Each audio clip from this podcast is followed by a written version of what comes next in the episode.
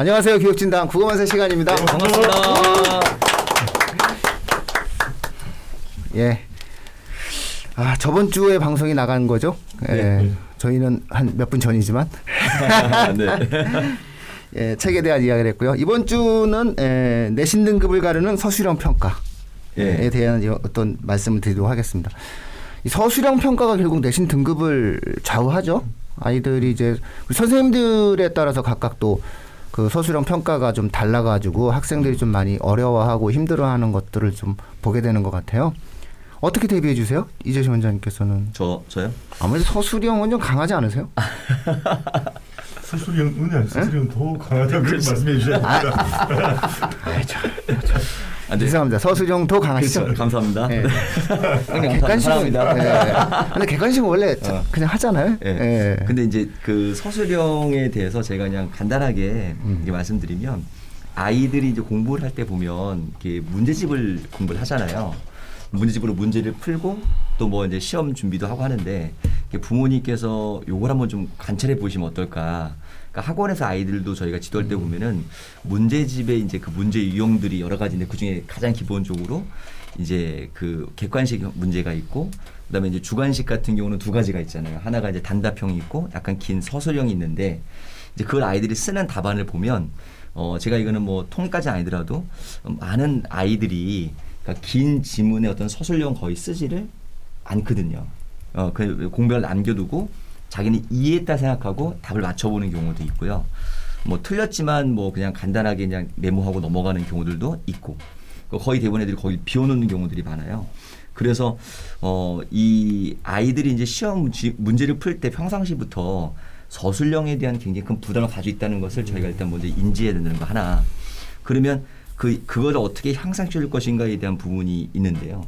일단 저는 저학년부터 이제 글쓰기에 좀 많이 좀 집중을 해야 되는데, 실제 저희 글쓰기에 대해서, 어, 저희가 이제 약간 이제 그 뭐랄까, 첨삭이라는 걸 좀 되게 중요시 여기잖아요. 잘 쓰고 못 쓰고를 평가해주고. 그리고 또 아이들이 펜을 잡는 습관도 잘 안 되다 보니까 글 쓰는 것 자체를 좀 부담스러워하고. 그러다 보니까 우리 친구들에게 객관식은 골라서 맞출 수 있는 확률이 이십 퍼센트가 되는데, 이 서술형은 맞출 수 있는 확률이 그게 거의 떨어지잖아요. 그러니까 일단 부담이 굉장히 큰 부분이라고 좀 봐요. 그래서 아이들이 정말 내용을 몰라서 못 쓰는 게 아니라 일단 부담부터 굉장히 크기 때문에 도전하지 않는다. 그러니까 어릴 때부터 조금 주, 초등학교나 중학교 때부터 그냥 많이 쓰게만 해줘도 될 것 같다. 쓰고 나서 틀린 게 중요한 게 아니라 쓰고 나서 생각할 수 있는 거리를 주면 되는데, 자꾸 우리 쓰고 나서 오엑스를 하다 보니까 아이들은 쓰는 거에 대한 부담을 가진다는 게 이제 일 번이고요. 그래서 그걸 좀 줄이는 것을 정해 때부터 시켜야 된다. 두 번째는 이제 뭐냐면, 그럼 서술형 아이들이 뭘 쓰느냐 라는 부분인데요. 서술형에는 답이 있나 없나요? 답이 있는 서술형은 저희들 얘기를 하는 거잖아요. 그냥 네. 자기 생각을 쓰는 게 아니라. 그렇기 때문에 서술형 답이 있거든요. 그러면 개념에 대한 충분한 이해가 돼 있으면 쓸 수가 있는 건데, 이 개념에 대한 이해를 아이들이 정확히 정리 못하는 경우들이 있어서 못 쓰는 수도 있잖아요. 그래서 저는 꼭 부탁드리고 싶은 게 뭐냐면, 뭐 대부분 학원에서 하시고 또 아마 우리 또 지도하실 때 다 이용하실 건데, 써머리는 가장 중요한 저는 공부 방법이 아닌가. 저희 어릴 때는 이렇게 써머리 노트 같은 거 나왔을 때 굉장히 인기 있었던 것 같은데요. 책자가. 또 뭐 그 약간 요약되어 있는 문제집 같은 것도 있었는데, 그걸 눈으로 보는 게 중요한 게 아니고 자기가 직접 그것을 정리해 본다는 게 되게 중요하거든요. 저, 저희 같은 경우는 학원에서 아이들 지도할 때 써머리를 보통 삼 회 정도 시켜요. 그러니까 처음 써머리와 두 번째 써머리와 세 번째 써머리가 달라지는 것을 자기가 느끼도록 해주는데, 이 써머리를 쓰면서 아이들이 스스로 이제 글을 쓰는 능력이 아니라 개념을 정리하는 능력들을 가지고 있거든요. 그게 마지막에 이제 압축이 되면 키워드로 좀 나타난다고 봐요. 그래서 한 문장을 쓰거나 하나하나의 글을 쓰기 전에 하나의 단어, 두 개의 단어, 세 개의 단어가 이제 찾아내야 되고, 그것이 개념을 통해서 만들어지면 나중에 그것이 이제 그 개념을 통한 써머리 연습이 돼 있다면 줄거리 되고, 그게 나중에 답안이 될 수 있다고 보거든요. 그래서 저는 이제 아이들에 대한 좀 이 서술형에 대한 건 누구나 다 어려워하는 부담이 있다는 게 일 번이니까 그걸 인지하는 거 하나고요. 그래서 어릴 때부터 좀 어떤 이 형식에 맞추는 것보다 많이 쓰게끔 도와주는 게 좋을 것 같고요. 두 번째는 어, 개념에 대한 이해를 좀 할 수 있도록 써머리를 많이 찾아주는 써보는 연습. 그리고 세 번째는 키워드 찾는 것을 자꾸 연습을 시켜봐야, 그래 아이들이 한 문장 쓰라면 어렵잖아요. 근데 이제 한 단어를 쓰면 찾기 쉽잖아요. 그 예를 들어 주어, 목적어, 서술어 쓰면 어려운데 주어, 서술어, 목적어 쓰면 좀 쉽거든요. 그런 것처럼 약간의 어떤 요령들을 조금 좀 배우는 것이 필요하지 않을까. 그래서 결론, 결론적으로 이제 우리 부모님들이나 또 우리 학생들이 자기 문제를 봤을 때 문제집의 서술형의 어떤 그, 그 공백지가 얼마나 많은지, 제가 본 다수의 아이들은 서술형 수능을 부담스러워 공백을 남, 남겨두는데 그것을 보고 같이 좀 고민해 볼 수 있는 시간이 됐으면 좋겠다 좀 말씀드리겠습니다. 네. 제가 받아서 좀 말씀드리고 싶습니다. 네. 아, 네. 저는 서술형 중요하게 생각해서 제가 하는 음. 방법을 말씀드릴게요. 한번 네. 들으신 분들은 학생들한테 적용하셔도 될 것 같아요. 바로 적용하겠습니다. 예, 저는 네. 학습활동이 결국 서술형 나온다고 생각하고 네. 하고요. 그래서 어떻게 하냐면요. 음. 학습학 학습활동 답을 다 외우게 하잖아요. 보통 대부분요. 그렇죠. 근데 네. 학생들 보고 막연하게 쓰라고 하면 음. 잘 못 쓰더라고요. 그래서 음. 아예 모범 답안을 준 다음에 빈칸 넣기를 만들어요. 음. 그래서 아이들한테 여러 번 쓰게 하면서 그 빈파, 빈칸에 있는 핵심을 외우게 하고 그리고 나중엔 빈칸을 바꿔요. 그러니까 중요한 것만 알고 있으면 결국 팔, 구십 점은 되는데 음. 선생님들께서는 나중에 음. 점수를 가르는 문제로 음. 지엽적인 부분까지 내거든요. 그럼 저는 음. 가로를 바꿔서 처음에 한 이 회 정도 중요한 거 숙지시키고 나중에는 중요하지 않은 것까지 빈칸을 넣거든요. 그러면 다양, 여러 번 직접 써, 쓰지 않더라도 이런 테스트를 여러 번 하다 보면 그 문장 자체를 거의 머릿속에 숙지시켜버리는 거죠. 음. 그리고 교과서 날개 있는 것, 요즘 교과서가 되게 잘 나와서요. 네, 맞아요. 날개에 이렇게 생각할 거리를 주거든요. 그런 음. 것들도 사실 교사용 지도서에 모범 답안이 다 있어요. 그럼 저는 그것까지 전부 다 이런 식으로 만들어서 학생들한테 반복 숙지를 하는 거예요. 그리고 아이들한테 얘기하죠. 중요한 건 학교에서도 배우고 문제집에서도 강조하고 학원에서 그렇죠. 강조하니까 나중에는 지엽적인 걸 공부해야 돼. 그럼 결국 선생님들은 내신 문제 되게 지저분하잖아요. 그런 부분에 착안해서 내시거든요. 그리고 객관식은 사실 교과 외에서는 상관은 없어요. 적용할 수 있기 때문에. 하지만 서술형은 철저하게 선생님 수업 내용과 교과서에 기반할 수밖에 없기 때문에 학습지라던가 교과서에 나와 있는 것들을 전 전부 다 이런 식으로 문제를 만들어서 빈칸 넣기를 음. 똑같은 걸로 하면 나중에 음. 그것만 집중하거든요. 그래서 제가 아이들한테 음. 하는 얘기는 빈칸에 집중하지 말고 빈칸 문맥을 생각해. 근데 그걸 말로만 하는 게 아니고 음. 나중에는 그 문맥이 있는 것까지 가로를 만들어서 가변성을 음. 주는 거죠. 음. 그러니까 이런 연습을 많이 하다 보니까 나중에는 자신도 모르게 키워드도 외워지게 되고 문장 그렇죠. 거의 전체를 어. 암기하게 되는 거죠. 음. 그러니까 학생들한테 써봐라고 하면 너무 좋은 방법이긴 하지만 학생들 그게 효율성도 떨어지고 잘 못한단 말이죠. 음. 그렇다면 우리가 해줄 수 있는 건 이 정도는 해줄 수 있지 않느냐. 음. 마지막에는 이런 문제들을 계속 매주 확인한 다음에 다 모아서 서머리할 수 있게 도와주는 거죠. 그러면 음. 거의 암기가 되더라고요. 그러니까 음. 저는 실전적인 방법인데요.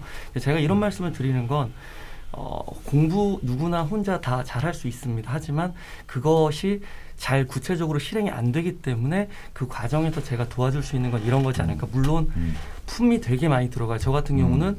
모든 교과서 학습지를 다 보고 나서 다 타이핑을 쳐서 그걸 하나하나 다 만드는 거예요. 그러니까 저는 내신을 되게 많이 할 수 없는 게 그렇게 한 한 명 한 명 하다 보니까 아, 그 한 학교 한 학교 하다 보니까 음. 되게 꼼꼼하게 세세하게 볼 수밖에 없거든요. 그래서 이런 식으로 학원을 가지 않더라도 음. 예, 할 수 있지 않을까 예, 저는 음. 생각을 하고, 만약 학원을 다니신다면 선생님 저 이거 교사용 답에 빈칸 넣기 만들어주세요 음. 이렇게 요구를 하시면 음. 선생님은 오히려 더 좋아하실 거예요. 오, 음. 아이가 이런 요구도 하네? 그러면 정말 음. 선생님도 반갑게 말씀해 주실 것 같거든요. 그래서 음. 제 얘기를 들으시고 그렇게 한번 요청해 보시는 것도 음. 좋다라고 저는 팁을 드리도록 하겠습니다. 제가, 그렇죠. 제가 정확히 말씀드렸습니다. 라운드 구호 합니다. 매, 매주. 음.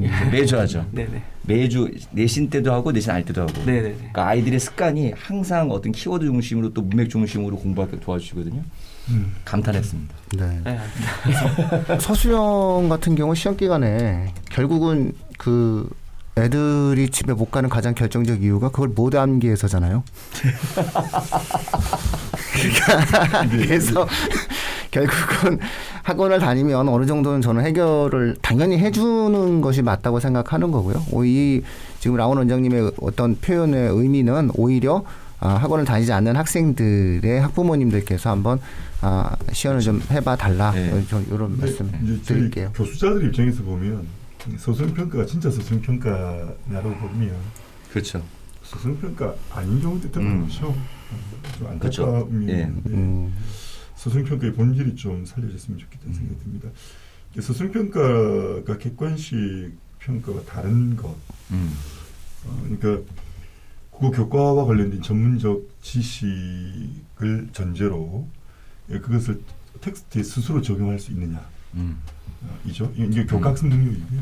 더불어서 이제 국어 교과가 근본적으로 추구하려고 하는 언어의 유창성, 표현력까지 함께 보는 것인데 그것까지 다 살려지지 못한 면도 있는 것 같습니다. 근데 제가 음, 저도 좀 구체적인 방법으로 좀 말씀 좀 드리려고 해요. 우리 어, 저 우리 라운천원 형님 말씀하셨던 그 중첩되는 것은 제가 배제하고 학습활동 이용, 이용하는 것, 이건 네. 아니 그 국어교과서에서 제일 중요한 건 학습활동입니다. 그렇죠. 네. 아, 그게 뭐 객관식이든 음. 소중평가이든 학습활동 말씀을 드리고요. 아, 첫 번째로 발문석에 아이들이 문장을 작성해야 되는데 그 문장이 굉장히 약화되어 있어요, 우리 아이들이. 그래서 소수령 답안에 부합, 소수령 답의 어, 모범적인 답을 만들기 위한 어, 문장력의 강화 방법. 첫 번째는 발문 속의 문제 속에 주어와 서술어가 거의 밝혀져 있습니다. 문제의 조건 속에, 발문의 조건에 어, 그 문장을 어떻게 시작해야 될지가 거의 드러나 있어요. 그리고 서술어에는 어떤 말을 배치하면 적당하다가 배치되어 있습니다. 그러니까 음, 학습자들이 그걸 좀 보고 준비를 좀 해야 되고요. 그게 안 되는 경우는 어떠냐 하면 조건 속이 되어 있습니다. 그러니까 어두로 제시하는 말이 있어요. 무엇이로 시작하는 조건이 나와요. 음. 문장의 구조를 아예 줍니다. 그러니까 보기에 문장의 조건, 문장의 구조라는 조건을 주지 않는 이상은 발문 속에 주어와 서술이 들어갈 말들이 거의 들어가 있다. 그래서 발문 쪽은 있고요. 두 번째, 절대 학습자가 채점하면 안 됩니다. 아까 우리 이재식 원장님도 음. 말씀하셨는데 어, 아이들이 답안을 제대로 쓰지 않는 경우도 있고, 쓴 아이들도 지가 채점하면 어, 그 문제집의 모범 답안의 내용이랑 자기 답안은 별 차이를 몰라요. 우리 아이들이 그것을 어, 자신에게 굉장히 관대해진 상태에서 채점을 해준 경우가 많거든요. 그래서 절대로 아이가 채점하면 안 됩니다. 이건 절대로. 그러니까 어, 학원에 안 다니고 있는 경우는 뭐 객관식은 아이가 채점하더라도 소중평가만큼은 어, 엄마가 반드시 봐주시는 말씀, 그리고 학원에서도 어, 객관식은 뭐 아이들 스스로 충분히 할 수 있으니까 이거 선생님을 졸라서라도 음. 자기가 맞다고 생각되는 것도 다시 봐달라고 음. 해달라. 사실 시험 치기 전 한 삼십 분 정도만 연습을 하면 중학생들은 음. 별 문제가 없을 텐데 이걸 서술평가 요건에 맞는 답안 작성 공부를 안 시켜요. 몰라서 그런 건데 어, 절대로 이제 채점하면 안 되고요. 그 다음에 조건, 이제 제가 이, 이 부분을 좀 강조하고 싶은데 어, 서술형 문제 중등부 고일까지 서술형 문제 조건이 있어요. 첫째는 개념이나 용어를 쓰는 거거든요. 그러니까 점, 아까 제가 말씀드렸던 서술평가가 전문적 지식과 그것의 적용, 그리고 언어 유창성을 본다고 했는데 개념의 용어 쓰는 것은 텍스트를 그대로 이해하거나, 이해하거나 전문 지식을 알면 됩니다. 또 아까 우리 어, 라운드 피님 말씀하신 것처럼 서술평가 자체에 빈칸을 채우는 문제가 있어요. 그거 역시 주어진 조건이 찾습니다. 그런데 여기서부터 좀 주의해야 됩니다. 아이들이 뻔히 맞힐 수 있는, 있는 문항임에도 불구하고 틀린 게 뭐냐면 찾아 쓰라고 하는 경우예요. 그러니까 텍스트에 제시된 표현으로 찾아 쓰라고 했음에도 불구하고 자기가 이해한 말로 쓰는 경우도 있죠.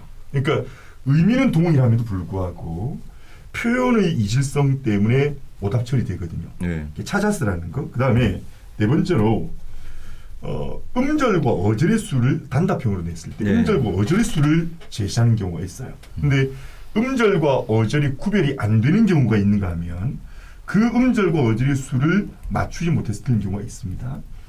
전체 문장이 글자 수를 주고 십 자 내에, 십오 자 내에, 삼십 자 내에, 오십 자 내외에 있었을 음. 때 플러스 마이너스 기준으로 했었을 음. 때 오 퍼센트가 넘지 않는 범위 내에서 음. 그 글자 수를 맞추는 일이 굉장히 중요한데 이건 글자 수를 맞추는 연습도 연습을 좀 하, 해야 되죠. 그러니까 문장의 연습이 되지 않는 친구들은 글자 수 조건을 맞추지 못하는 경우가 많습니다. 음. 어, 아이들이 가장 잘못 이해하고 있는 것 중에 하나가 문장으로 쓰시라고 했었을 때입니다. 완결된, 문장의 조건이 음. 내용적인 완결의 조건과 형식적 완결의 조건이 있는데 형식적 완결을 이루지 못하는 경우가 굉장히 많아요. 음. 그러니까 종결부호가 지키지 않는 경우도 굉장히 많다는 거죠. 예. 네. 문, 문장으로 못 쓰는 아이들이 정말 많습니다. 문장을 쓰라고 했음에도 불구하고 명사로 끝내버리거나 어, 문장의 형식적 요건을 갖추지 못하는 경우가 있어서 반드시 문장을 음. 완결시킨 연습을 하라는 거고, 아까 말씀드렸던 것처럼 보기 안에 조건으로 문장의 구조를 제시하는 경우가 있어요. 무엇이 음. 무엇으로 인해 때문이다 라는 조건을 주는 경우가 있거든요. 그런데 가상기본적인 이 조건을 충족시키지 못한 아이들이 상당히 많이 있습니다. 특히 지금 서술형평가에는 딸아이를 두신 어머님보다 아들아이를 둔 아이들의 어머님이 더 문제가 되는데, 애들도 평소에 연습하다가도 시험이라는 긴장된 상황에서는 이런 실수를 하는 경우들이 굉장히 많거든요. 그 다음에 어, 이제 그 다음으로 특정한 단어를 포함하라고 하는 경우가 있어요. 그럼 이 단어를 뺍니다. 그래서 조건 속에 특정 단어를 포함하라고 했을 때 그거 좀 표시를 해달라는 말씀이에요. 음, 음. 그래서 어, 지금 제가 열거했던 것들이 서술형평가의 조건에 해당되는 것들인데, 그 조건에 맞, 맞춰 글쓰기 연습을 시키시고, 그 다음에 반드시 퇴고하는 연습을 시켜야 됩니다. 짧은 문장이긴 하지만, 그러니까 수학으로 치자면 검산해야 되는데, 어, 자기 문장 작성해 놓고 퇴고한 아이들이 거의 없습니다. 그래서 조건에 번호를 붙여놓고 어, 자기가 쓴 글이 그 번호에 부합했는지, 조건의 개수가 다섯 개인데 내 답 안에 정말 다섯 개 다 쓰여진지를 어, 검산하게 꼭 하시고요. 마지막 말씀드리겠습니다. 마지막 단계 시험치기 전날쯤에서는 어, 뭐 시험 범위에 해당되는 교과서 범위 내에서 나올 수 있는 서술형 문제집, 문제집은 평가 문제집이나 혹은 뭐 교사형 문제은행 자료에서 나오는 그런 문제들의 서술형 평가의 모범 답안을 음. 한두 번 정도 그렇죠. 필사해 보기를 바랍니다. 이렇게 하면 서술형 평가 대비가 될 것 같습니다. 아, 이거 뭐 네, 아주 네. 다 얘기를 해줘 갖고 저는 아니, 생략하면, 뭐 하죠 우리? 생략하면은 얘기 그냥 잘 댓글 나와요 형. 예전에 여담이지만은 고대인가 어디서 예비 시험으로 이제 이런 서술형 비슷하게 해놨는데, 그 누항사의 구복이 위로하야라는 네네. 이 구절을 현대어로 써보라고 하는 게 나왔는데 답안이 천차만별이고 한 천이백 개인가요? 아, 제 기억에 아무튼 그렇게 나왔던 것 같은데, 구복이 위로하야 기억들 하시죠? 네. 예, 이게 그냥 보통 통상적인 번역은 보면은 먹고 사는 것이 거리낌이 돼요. 네. 근데 이제 뭐 목구멍이 포도청이라 음. 어, 뭐 아무튼 여러 가지로 네. 다 될 수 있잖아요. 이, 이런 것들이 어떻게 보면 좀 서술형에서의 융통성일 거는 같은데요. 학교 내신에서는 정확하게 아무튼 선생님들은 이 답을 요구하잖아요. 그리고 네. 이 서술형이라고 하는 것도 아까도 말씀하셨지만 저는 답이 요구되는 것이 학교 내신에서의 그 서술형이라고 생각을 하거든요. 정확하게 단답형 찾아 쓰는 걸로 하는 거 있고, 그 우리가 생각하기에 보통 어머님들이나 다른 분들이 생각하기에 서술형이라고 하면은 아까 얘기했던 대로 좀 문장형의 그런 건데, 그럼 반드시 조건이 달려지게 되거든요. 그 조건을 음. 충족해야 되는 것이 가장 핵심인 것 같고요. 정답이 요구되는 거기 때문에 지금 말씀하셨던 것처럼 키워드, 핵심어를 정확하게 찾고 음. 요구되는 조건대로 문장으로 서술하라고 한다면 제대로 해줘야만 되는 거죠. 그리고 또 이게 이렇게 했던 대로 그 그런 것들이 좀 현실적으로 하기 어렵다라고 하면 저는 뭐 계속 말씀하셨던 것처럼 학습 활동에 나와 있는 그런 거에 모범 답안을 써보는 게 제일 그렇죠. 좀 좋은 예. 방법이 아닐까 생각이 듭니다. 음. 이상입니다. 음. 예, 뭐 저도 또 말 안 하면 또 안 돼서 제 한 말씀 드리면, 이제 우리가 시험이라는 거를 보는 거잖아요. 근데 이제 내신이다라고 이야기할 때. 어, 우리가 한번 그 각각 좀 시각을 좀 서술형 평가 같은 경우 시각을 달리해서 한번 접근해 볼 필요가 있어요. 그럼 바로 뭐냐면은 선생님들 입장에서 한번 생각해 봐야 돼요. 선생님들 입장에서는 채점을 해야 되는 거잖아요. 채점을 한다라고 하는 것은 답에 근거가 있어야 돼요. 그러니까 이 답에 명확한 근거가 없이 자유롭게 글을 쓰라고 얘기하는 서술형을 내시는 게 원래 서술형의 근본적 취지지만 쉽지가 않은 이유가 그렇죠. 예. 이 선생님들의 채점이 너무나 힘들기 때문이거든요. 제가 오 년 전인가 음. 어떤 학교에서 오백 자 쓰기를 내셨어요. 어. 있었어요. 맞아요. 중등에서. 저는 그분 되게 존경했어요. 왜냐하면 야 정말 이, 이 사람은 정말 정말 멋진 사람이다. 저 진짜 그분이 관내의 중학교에 계셨던 분인데 중학생한테 오백 자 쓰기를 시키셨단 말이에요. 저는 그래서 이분이 진짜 진짜 대단한 분이다. 제가 설명했대도 아 뭐 너무 괜찮은 중학교에 괜찮은 국어 선생님이셨습니다. 어머님들 이렇게 어머님들은 왜 오백 자 쓰기 우리 우리 학교만 왜 그래라고 얘기했지만 사실 이분은 그거에 대한 근거를 다 마련해 주는 거거든요. 음. 그래서 한번 생각을 해보세요. 교육청 직원이 나오거나 학교에서 너 이거 왜 얘한테 이 점수를 줬어라는 근거를 세, 세워야 되는 건데 제일 간단한 게 아니 이 핵심 내용 공공공 공공공에 대한 단어와 문장에 들어가면 되고요. 나는 문법과 어조를 이렇게 쓰라고 했으니까 이렇게 쓰게 하면 돼요라는 게 쉽지 오백 자 쓰기가 쉽겠냐고요. 그래서 당분간 선생님들께서 서술형 문제를 낼 때에는 근거를 제시할 수밖에 없거든요. 그러면 근거다라고 이야기하는 것은 대부분 다 앞서 말씀해 주셨지만 학습과제도 다 있고 또 무엇보다 아, 본문에 나와 있는 표현이라든가 정형화된 어떠한 내용들이 있어요. 그러니까 그거를 쓰지 않으면 학교 선생님들께서는 아, 되게 좁게 판단할 수밖에 없는 상황이다. 그러니까는 우리 라온 원장님이 에, 구멍 연습을 네. 시키는 것이고 또 네. 대부분의 학원 선생님들이 시험 전날 집에 안 보내는 이유가 써머리 시키고 예, 암기를 시켜야 되는 거거든요. 암기를 시키고 그 표현에 대해서 익숙하게 만들어줘야 되는 거니까 근거를 가지고 글을 써야 되는 답이 있는 시험이다라는 생각을 좀 꼭 가져주시고 음. 그 다음에 이제 우리나라 말에서 보면은 찾아 쓰시오. 그러니까 애들이 그렇죠. 진짜, 진짜 찾아요. 지 머리에서. 자기 머리에서? 야, 네 머리에서 찾으라는 게 아니야. 제발 좀 네가 생각하지 좀 마. 그러니까 생각하는 것을 쓰시오. 그래서 자기가 직접 생각을 해. 그러니까 이러면 안 돼요. 그러니까 거기서 생각해서 쓰시오나 찾아 쓰시오는 너가 찾으라는 게 아니라 그래서 그래서 네가 기억하는 내용을 가지고 학습까지 찾아서 쓰라는 것이다. 시험 시험답게 좀 접근해라. 이런 말씀을 제가 한번 어, 드리고 싶습니다. 오늘 너무 좋은 팁 좀 잘 드렸으니까요. 네. 어, 이 방송은 이제 잘 이해가 안 되시면은 반복해서 들으시는 게 제일 좋아요. 저희가 짧게 오늘 방송 마칠 테니까 한 명 한 명의 어떤 원장님들의 말씀을 좀 한번 다 들어보시고 아 우리 애한테는 이게 정말 필요한 내용이었어. 네. 라고 한다면 그 부분을 반복해서 좀 잘 들으시면서 아, 자신의 네. 것으로 만드신다면은 아, 서술형 대비에 대한 훌륭한 팁을 아, 갖지 않으실까 싶습니다. 네, 아이들 문제집 꼭 보시고 그렇죠. 네, 예. 조건문 이한 연습하고 네. 내용 정리 빈칸 꼭 연습하고 네. 제가 마지막으로 혹시 농담 하나 해도 될까요? 어, 해, 하시죠. 뭐. 나 갑자기 생각나는 게 제가 농담을 잘 못하는 네. 아주 어릴 때 들었던 얘기인데요. 중학교나 이때쯤 나 지금도 기억나는 게 왜 그 시험 보는데 옛날 얘기예요.